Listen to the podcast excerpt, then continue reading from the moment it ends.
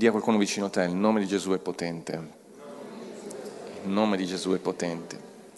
Alleluia, Chiesa, qualche anno fa, esattamente nel 2016, ho predicato un messaggio che si intitolava Il suo profumo sparso sulla Chiesa. In realtà era l'inizio del 2016 ed è stato un argomento che ha accompagnato quell'anno.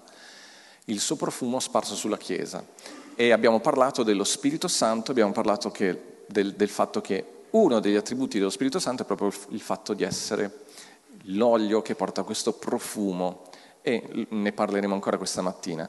Questa mattina in effetti il messaggio che il Signore ha messo nel mio cuore riguarda, proprio ho sentito il desiderio di andare a riprendere quel messaggio e di riparlarne, di parlare nuovamente di questo argomento perché è un argomento davvero importante.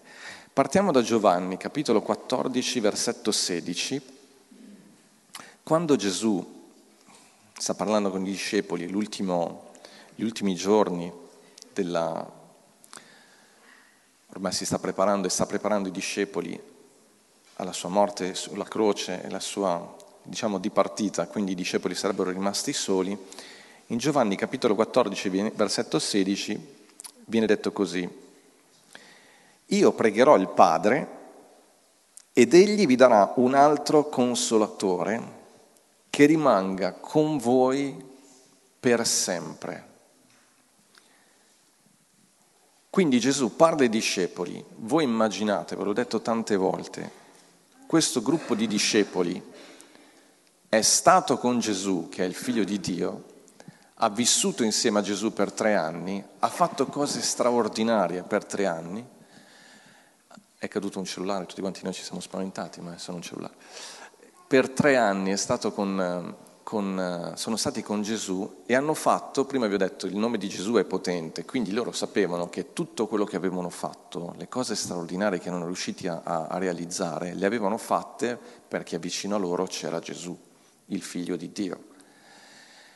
E a un certo punto iniziano a capire che questo Gesù stava per andarsene. È un po' come dire giochi in una squadra e c'è il Ronaldo della situazione, tutti sono bravi, però insomma c'è quel giocatore che fa la differenza. Gesù è molto meglio di Ronaldo, lo dico per mio figlio. Che... Gesù è, è figlio di Dio. Quando lui li ha mandati a guarire gli ammalati, loro imponevano le mani sugli ammalati e questi guarivano. Quando Gesù ha dato loro il pane e i pesci per sfamare la folla, loro hanno preso il pane e il pesce e il pane e il pesce si è moltiplicato. Quando Gesù ha detto a Pietro vieni a me e cammina sulle acque, e Pietro ha camminato sulle acque, ma c'era Gesù che gli ha detto vieni. Cioè Gesù realmente era quello che ti, ti dava la forza, il coraggio, l'autorità di svolgere tutto quello che hai fatto fino a quel momento. E Gesù non solo ti sta dicendo che se ne sta per andare, ma ti sta dicendo voi continuate a fare queste cose qua. Cioè tu continui a vivere qui su questa terra, porta avanti il, il progetto, ma io me ne vado. Insomma, i discepoli erano un attimino scoraggiati da questo punto di vista, perché con te posso fare ogni cosa, ma senza di te non posso fare nulla. E questo era un buon pensiero, assolutamente, deve rimanere sempre radicato dentro di noi. Con Gesù io posso fare ogni cosa, ma devo stare attento a, a non prendere così tanta confidenza con le cose del Signore, con le cose della vita, da pensare a un certo punto di potercela fare da solo, perché prendi di certe bastonate, ma ti fai veramente male, veramente male. E quindi devi sempre vivere con questa costante consapevolezza di essere dipendente da uno più grande di te. Quest'anno il tema è proprio il più grande. Sono dipendente da uno che è più grande di me, gloria a Dio. Però Gesù ha, fatto, ha detto questa frase meravigliosa, ha detto io vi manderò un altro consolatore. E Gesù in quel momento, naturalmente come tutti noi sappiamo, stava parlando dello Spirito Santo.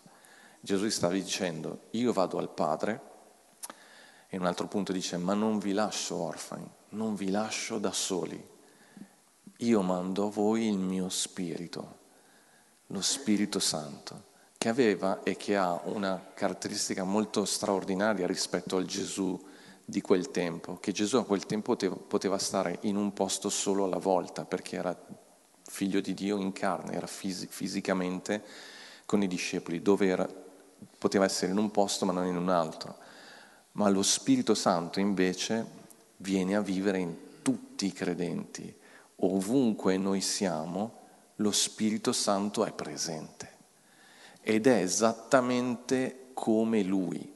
Quindi tutto ciò che i discepoli hanno fatto, grazie alla presenza, all'autorità e alla forza di Gesù, noi, la Chiesa, oggi lo fa grazie alla presenza dello Spirito Santo che è esattamente un altro come Gesù.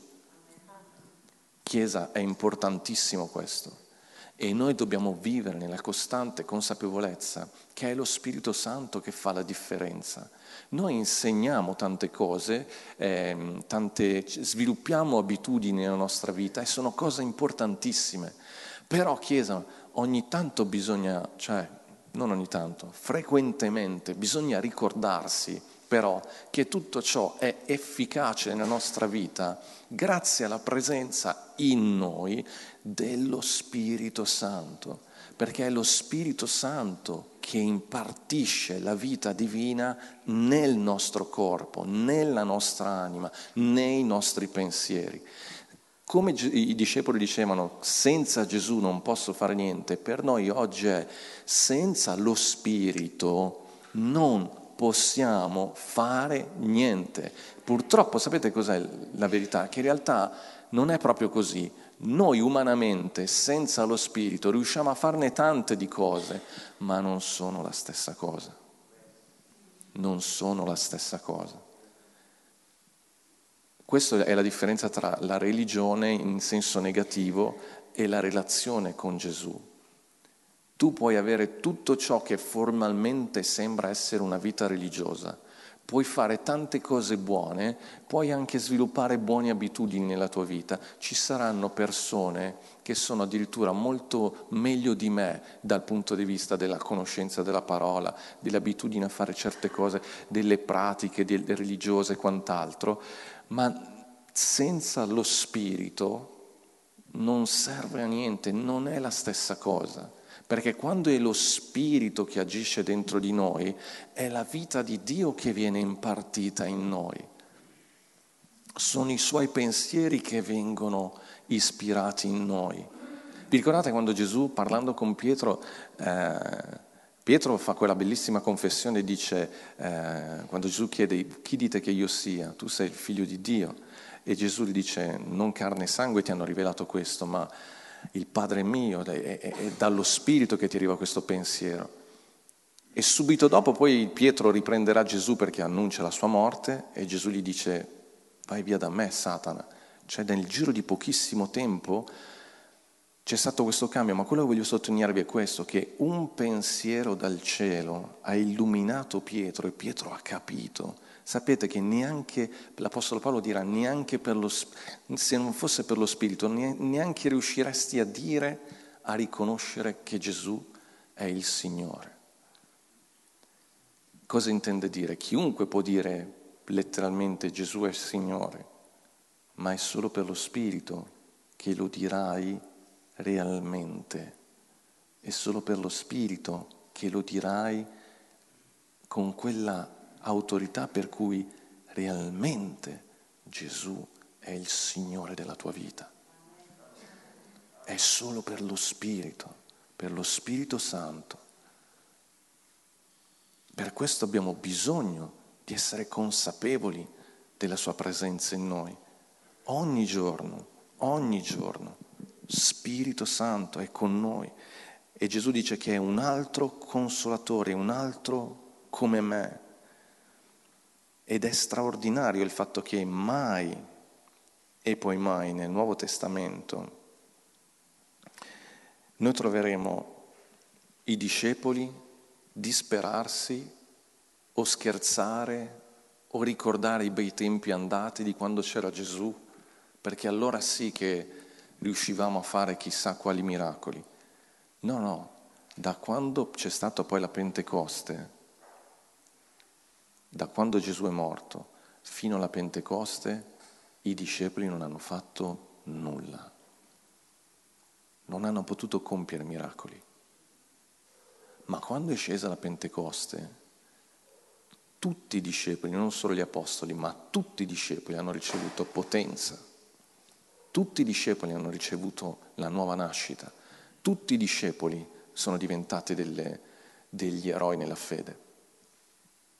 Grazie a che cosa? Grazie allo Spirito Santo, perché lo Spirito Santo è esattamente come Gesù, un altro che si è unito a loro, esattamente come Gesù. Giovanni 16, versetto 7 dice, se io me ne vado, io ve lo manderò. E quando parla dello Spirito, in greco c'è una cosa molto particolare, in, neutro, in, in greco c'è il, il, il, neutro, cioè nel senso che oltre a maschile e femminile grammaticalmente c'è il neutro. Pneuma in greco è un, ter, è un termine neutro, quindi l'articolo che dovrebbe essere usato dovrebbe indicare una parola neutra. E invece Giovanni quando scrive, e parlando dello spirito, usa l'articolo maschile usa, inventa un qualcosa di nuovo, perché non c'era, grammaticalmente non c'era niente che potesse esprimere quello che c'era nel suo cuore. Nel suo cuore era farci capire che lo Spirito Santo è una persona, esattamente come Gesù. Sapete, c'è quel detto che dice che chi va con lo zoppo impara a zoppicare. Non è in un proverbio della Bibbia, non andate a cercarlo, però il senso è che quando stai vicino a qualcuno, soprattutto quando questa persona è particolarmente carismatica, in qualche modo quello che è in quella persona ti, ti, rimane un po' attaccato, quindi ti ritrovi magari a dire delle cose come le direbbe quella persona, a pensare come penserebbe quella persona, eh, o, o, o, o ti, ti, rendi conto che ti piacerebbe fare quello che dice quella persona. Pensate quando, se quella persona che sta vicino a te è Dio lo Spirito Santo. Quanto di quello che c'è in quella persona che vive, perché questa è la novità del cristianesimo nel Nuovo Testamento. Paolo, Paolo, ci spiega che Cristo vive in noi. Quando Paolo dice Cristo vive in noi, si riferisce allo Spirito Santo che vive in noi e riproduce in noi la presenza di Cristo.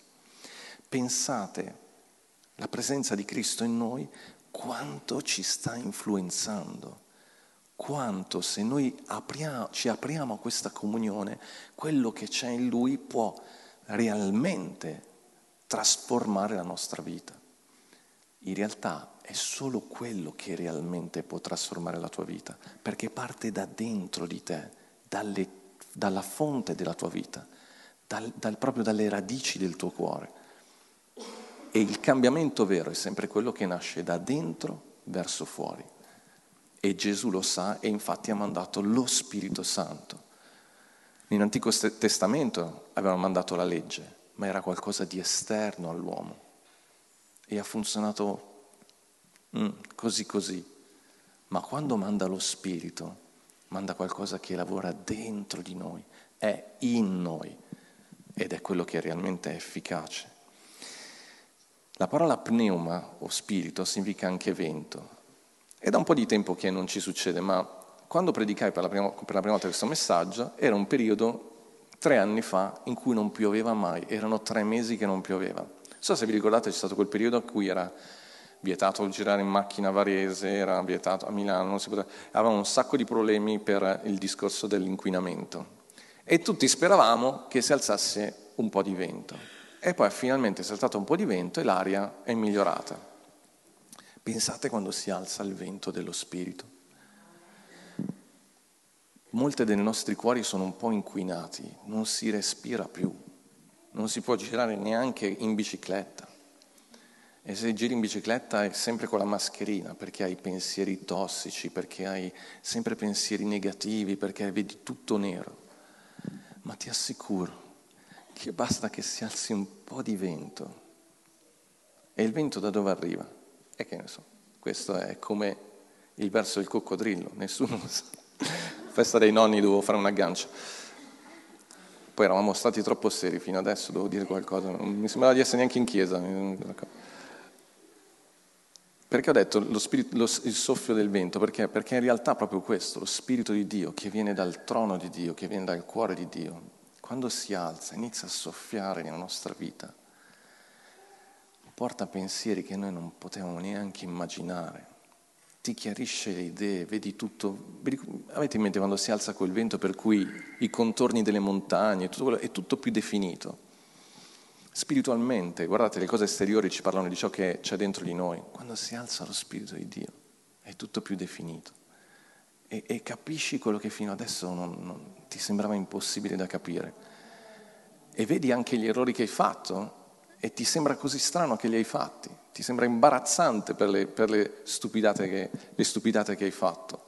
Ma lo Spirito Santo non viene per condannare, lo Spirito Santo viene per convincerti e dire e indicarti la via, indicarti la verità, indicarti la direzione giusta da prendere. E quando il vento soffia, il vento certamente porta energia, porta porta novità, però voglio leggervi un versetto importante in Romani, capitolo 8, che per me è molto, molto bello. Romani, capitolo 8, dal versetto 9 dice, voi però non siete nella carne, ma nello spirito. Noi siamo nello spirito. Siamo nello, sta parlando a credenti, siamo nello spirito.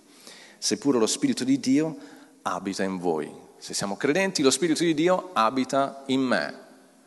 Una volta abitava in un tabernacolo, poi abitato in un tempio, poi Gesù è morto e risorto, la cortina del tempio si è strappata, a indicare che adesso abita in noi. Tanto è vero che ciascuno di noi, Pietro dice che noi siamo le pietre viventi di un edificio vivente, perché il Tempio di Dio non è più fatto. Perché noi possiamo incontrarci in un teatro e dire che questa è Chiesa? Perché la Chiesa è fatta, voi siete i mattoncini della Chiesa noi tutti siamo pietre viventi.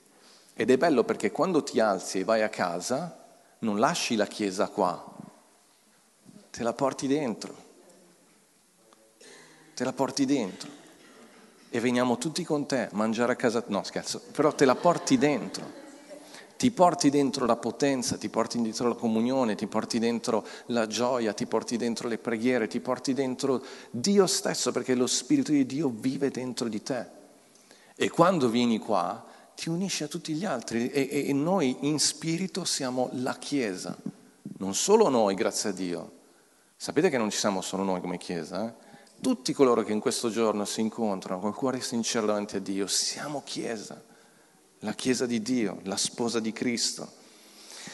E dice, ma se Cristo è in voi, quando Paolo scrive ma se, potete leggere visto che, perché non è un'ipotetica delle realtà, è visto che, visto che Cristo è in voi, certo il corpo è morto, sta dicendo il corpo fisicamente, stiamo invecchiando, stiamo andando avanti con l'età, tutto quello che volete, il corpo non è il contatto diretto con lo spirito, però dice il corpo è morto a causa del peccato, ma lo spirito è vita a causa della giustizia perché il mio spirito, in comunione con lo Spirito Santo, ha in sé, riceve la vita di Cristo in me, la giustizia di Cristo, tutti i meriti di Cristo vengono impartiti a me attraverso lo Spirito Santo, perché io sono il Tempio dello Spirito Santo, perché io sono Chiesa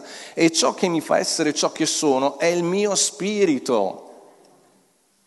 Chiesa, ciò che mi fa essere ciò che sono è il mio spirito, ciò che ti fa essere ciò che sei, vivo o morto che tu sia spiritualmente, è ciò che c'è nel tuo cuore. E se vuoi, oggi lo Spirito Santo può venire a vivere dentro di te, perché le, por- le chiavi di casa ce le hai tu, sei tu che devi aprire la porta del tuo cuore e lo Spirito di Dio viene, come è sempre stato il progetto di Dio fin da Genesi, e ti impartisce la vita divina e ti, ti riempie dei suoi pensieri, ti riempie di quella gioia, di quella vita, di quella pace, di quella gentilezza, di quella bontà. Domenica prossima parleremo dei frutti dello Spirito e quindi entreremo nello specifico in questo.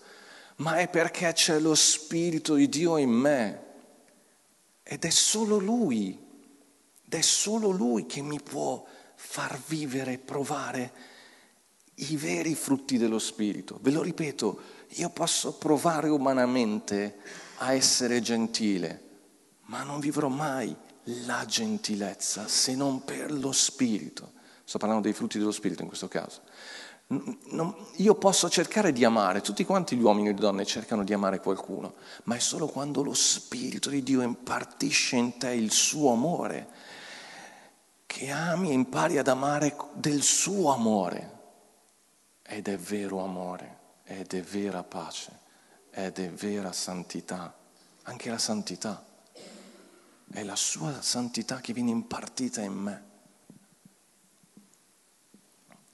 Wow. E qua dice Paolo, e se lo Spirito, come si traduce se, visto che lo Spirito di colui che ha risuscitato Gesù dai morti abita in voi, visto che lo Spirito di colui che ha risuscitato Gesù dai morti abita in voi, colui che risuscitò Cristo dai morti vivificherà anche i vostri corpi mortali mediante il suo Spirito che abita in voi. Alleluia. Sta dicendo che visto che lo Spirito di Dio, lo Spirito Santo, vive in voi e quello Spirito ha risuscitato Cristo dai morti, sapete che anche Cristo non si è risuscitato da solo. Dio lo ha risuscitato attraverso lo Spirito.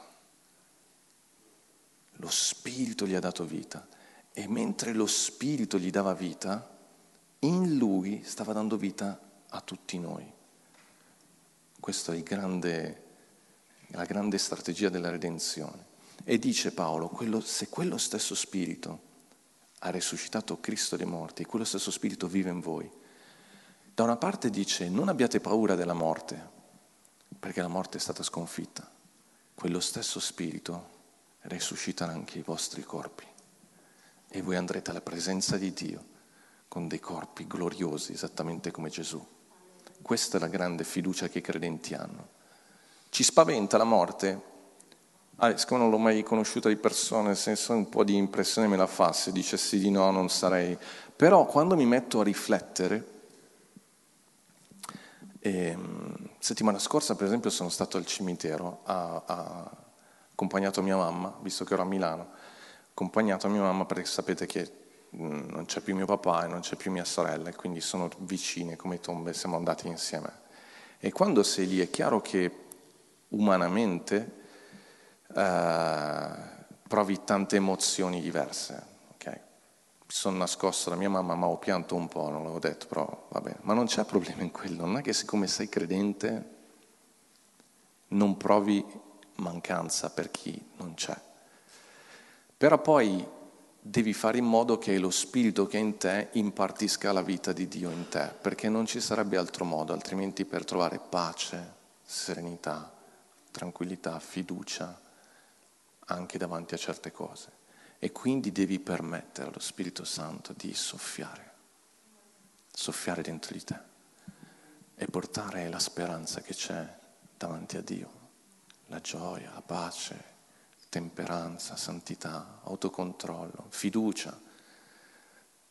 E, ed è, ve lo ripeto, insegniamo tante cose, siamo proprio iniziato i corsi di discepolato e sono tutte cose importanti, perché poi c'è la vita pratica, cioè le cose che devi fare, le abitudini che devi sviluppare, leggere la parola, pregare, la comunione, come gestire le finanze, tutte cose importanti, ma il nostro caposaldo è perché facciamo quelle cose? Perché vogliamo fare sì che lo Spirito di Dio possa esprimere al 100% ciò che vuole portare in noi. È lo Spirito di Dio che impartisce la vita del cielo in noi. Infatti Paolo dice, colui che è in voi ha risuscitato Cristo dei morti e risusciterà, impartirà anche potenza al vostro corpo per andare alla presenza di Dio. Però c'è anche un altro aspetto, quella stessa potenza in me anche per rinvigorire il mio corpo oggi, per dare guarigione al mio corpo oggi, per far star bene il mio corpo oggi, per vincere ogni malattia oggi, per vincere ogni depressione oggi, per riuscire a superare gli ostacoli della vita oggi, perché quello spirito è in me quello spirito è in te, quello spirito dà vita alla Chiesa. se stiamo comprando un locale, non è solo perché abbiamo soldi e perché il nostro piacere avere, non l'ho detto male, sembra che abbiamo chissà quanti soldi, perché abbiamo le forze per poterlo fare, ma è perché vogliamo eh, esprimere pienamente quello che Cristo vuole fare in questa generazione, in questo luogo, in questo tempo e ha chiamato noi a occupare questo posto, questo, questo luogo, quest'area e noi lo facciamo e vogliamo esprimere la potenza di Dio attraverso di noi. Gloria a Dio. Gloria a Dio. Dì a qualcuno vicino a te, lo Spirito di Dio è in te. A volte sembra presente quando apri, noi non beviamo molto la, la, l'acqua gasata, però succede no, che tu apri l'acqua gasata o la Coca-Cola, è stata scossa un po', no? E quindi esce fuori. Un po' l'idea è questa, la parola di Dio fa questo con noi, vuole scuotere un attimino perché c'è qualcosa dentro di noi che vuole uscire, c'è qualcosa dentro di noi che vuole veramente, vuole veramente fare la differenza. Spesso vi dico di quel passaggio in cui dice che quando saremo alla presenza di Dio ogni lacrima verrà asciugata, ma anche perché, sì, da una parte il fatto perché vedremo cose meravigliose, però anche perché in quel momento ci renderemo conto che molti di noi in molte situazioni abbiamo vissuto una vita uh, ci siamo accontentati della mediocrità, ma dentro di noi avevamo la possibilità, la forza, l'energia, le risorse per vivere una vita molto, molto diversa, molto diversa. E la Chiesa serve a questo, a insegnare, a aprire gli occhi, a mostrare quello che c'è dentro di noi a motivo di Cristo, ciò che c'è dentro di noi a motivo di Cristo. Lo Spirito Santo viene anche paragonato al fuoco. E mi piace questo. Perché dice, perché lo Spirito Santo è paragonato al fuoco? Voglio leggervi un altro passo di Paolo in 1 Corinzi capitolo 3. 1 Corinzi capitolo 3 dice così. Nessuno, al versetto 11, nessuno può porre altro fondamento diverso da quello che è stato posto, che è Gesù Cristo. Se uno costruisce sopra questo fondamento con oro, argento, pietre preziose, legno, fieno, stoppia, l'opera di ciascuno sarà manifestata, perché il giorno la paleserà, poiché sarà manifestata mediante il fuoco, e il fuoco proverà quale sia l'opera di ciascuno. Se l'opera che uno ha edificato sul fondamento resiste, egli ne riceverà una ricompensa, la sua, se la sua opera è arsa, egli ne subirà la perdita non di meno sarà salvato, ma sarà salvato come attraverso il fuoco. Non sapete voi che siete il Tempio di Dio e che lo Spirito di Dio abita in noi?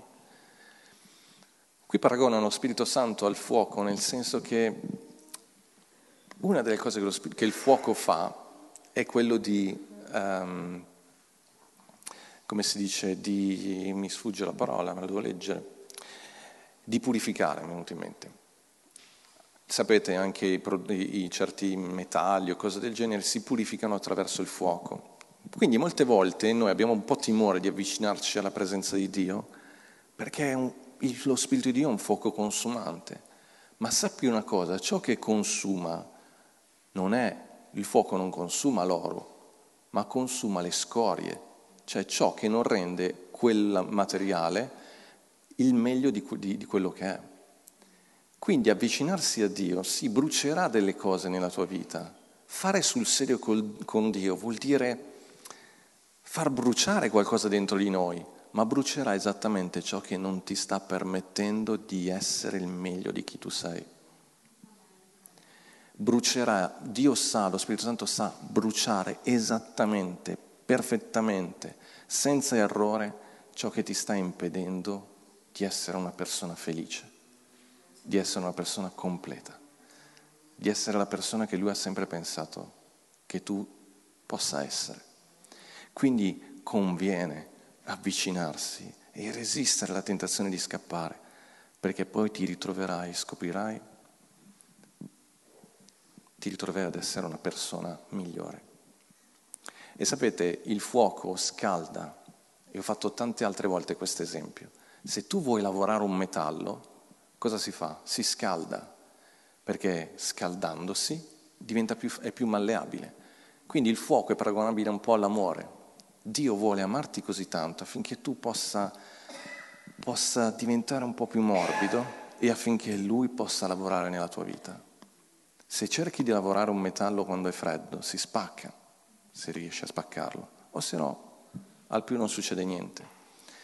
Ma il fuoco invece scalda, Dio ti vuole amare così tanto da modellarti e guardate, ritornando al discorso di bruciare le scorie, Dio vuole amarti così tanto da bruciare, qualcuno l'ha detto così e mi piace tantissimo, da bruciare tutto l'inferno che c'è dentro di te e tutte le cose brutte che il mondo ha inserito nella tua vita. Ti vuole del tutto liberare, ma lo vuole fare amandoti, perché lo Spirito Santo è un fuoco bruciante, consumante, ma perché è un amore così, è un amore che brucia e che consuma, e che, ma ti ripeto, non consuma te, consuma ciò che ti sta appesantendo, ciò che ti sta frenando. Alleluia. Voglio concludervi leggendovi, e domenica prossima continueremo, però voglio leggervi un passaggio eh, molto, molto importante. Siamo in Matteo, questa volta parliamo di Gesù, Matteo capitolo 25.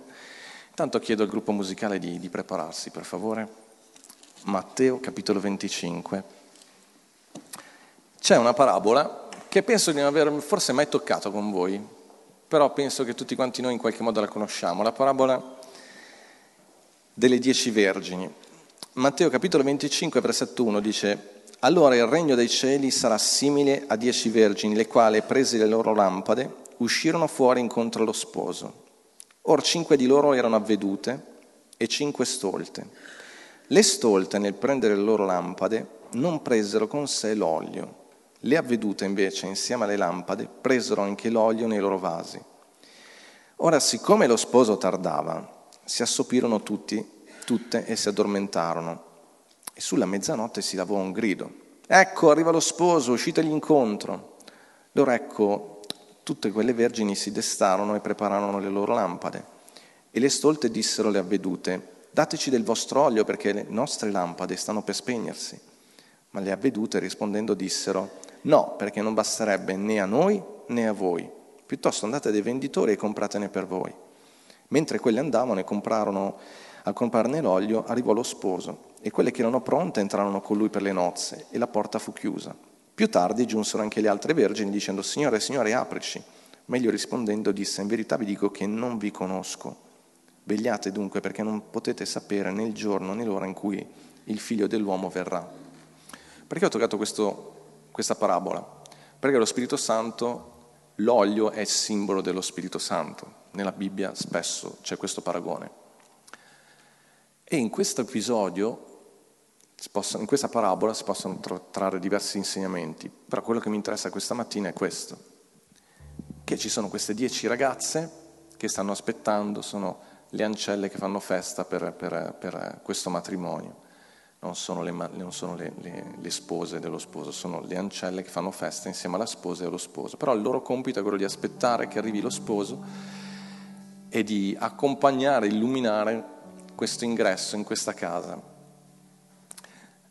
però notate che loro hanno questo, queste lampade. Le lampade rappresentano proprio il nostro cuore in questo caso. E la parola di Dio dice, Gesù ci dice, ehi, non dimenticare l'olio. Cioè, l'olio rappresenta proprio la nostra intima relazione con Dio, rappresenta, rappresenta lo Spirito Santo. Ed è bello notare che queste donne a un certo punto, quelle disavvedute, dicono datemi del vostro olio. Mi spiace, io posso darvi l'insegnamento, possiamo istruirvi, pregare, fare tante cose, ma l'olio, la relazione con Gesù è vostra. Questa dispensa d'olio, questa presenza dello Spirito Santo in voi, la dovete cercare, bramare, desiderare personalmente.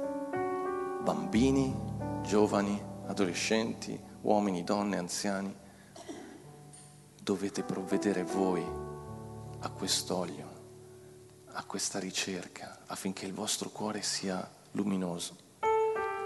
E anche quando le donne dicono, beh, ma andate a comprarne, no, non funziona, non puoi comprarlo, lo devi produrre.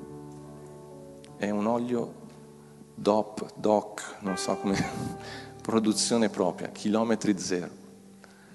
Ma vado dall'altra parte del mondo così c'è quel predicatore che prega per me, vai, ma prima pensaci che finita la preghiera l'olio è poco, devi produrlo tu, produzione propria, è continuo, è tuo ed è solo per te, nel senso che vale per la tua vita, poi puoi, puoi benedire altri, ma controlla te. E, e, infatti alla fine l'insegnamento principale qual è? Che Gesù dice, lo sposo dice, io non vi conosco, e ci fa capire che quell'olio in realtà rappresenta proprio la relazione con lo sposo, la relazione con Dio. Non è una questione di avere abbastanza meriti per poter entrare alla presenza del Signore la questione è proprio di avere questo cuore, questa relazione con Dio, con Gesù, che illumina la tua vita. Illumina la tua vita. E questo spirito impartisce la vita di Dio dentro di voi. È qualcosa di soprannaturale, assolutamente. È qualcosa che posso dimostrarvi solo col tempo. Voi guardate le persone che camminano con Dio, diventano più luminose, più belle, più eh, hanno progetti, hanno voglia di vivere, anche quando arrivano a età anziana, hanno desideri, hanno prospettive. Perché? Perché sei, sei abituato a camminare sull'onda di quel vento che arriva dal cielo e che ti porta sempre vita, che porta sempre cose belle, cose nuove. E lo vedi subito quando una persona inizia a staccarsi. Perché per un po' vai, è come in macchina, per un po' puoi anche non far benzina ma dopo un po' devi andare a fare rifornimento. Donne, dopo un po' si va a fare, scherzo, si va a fare rifornimento. Oggi, questa settimana è stato il mio turno dal benzinaio, continua a venirmi a vedere, no, questa è di mia moglie, questa è mia, questa... bisogna fare rifornimento, bisogna coltivare questa relazione con Dio. Amen, Chiesa. Possiamo alzarci in piedi?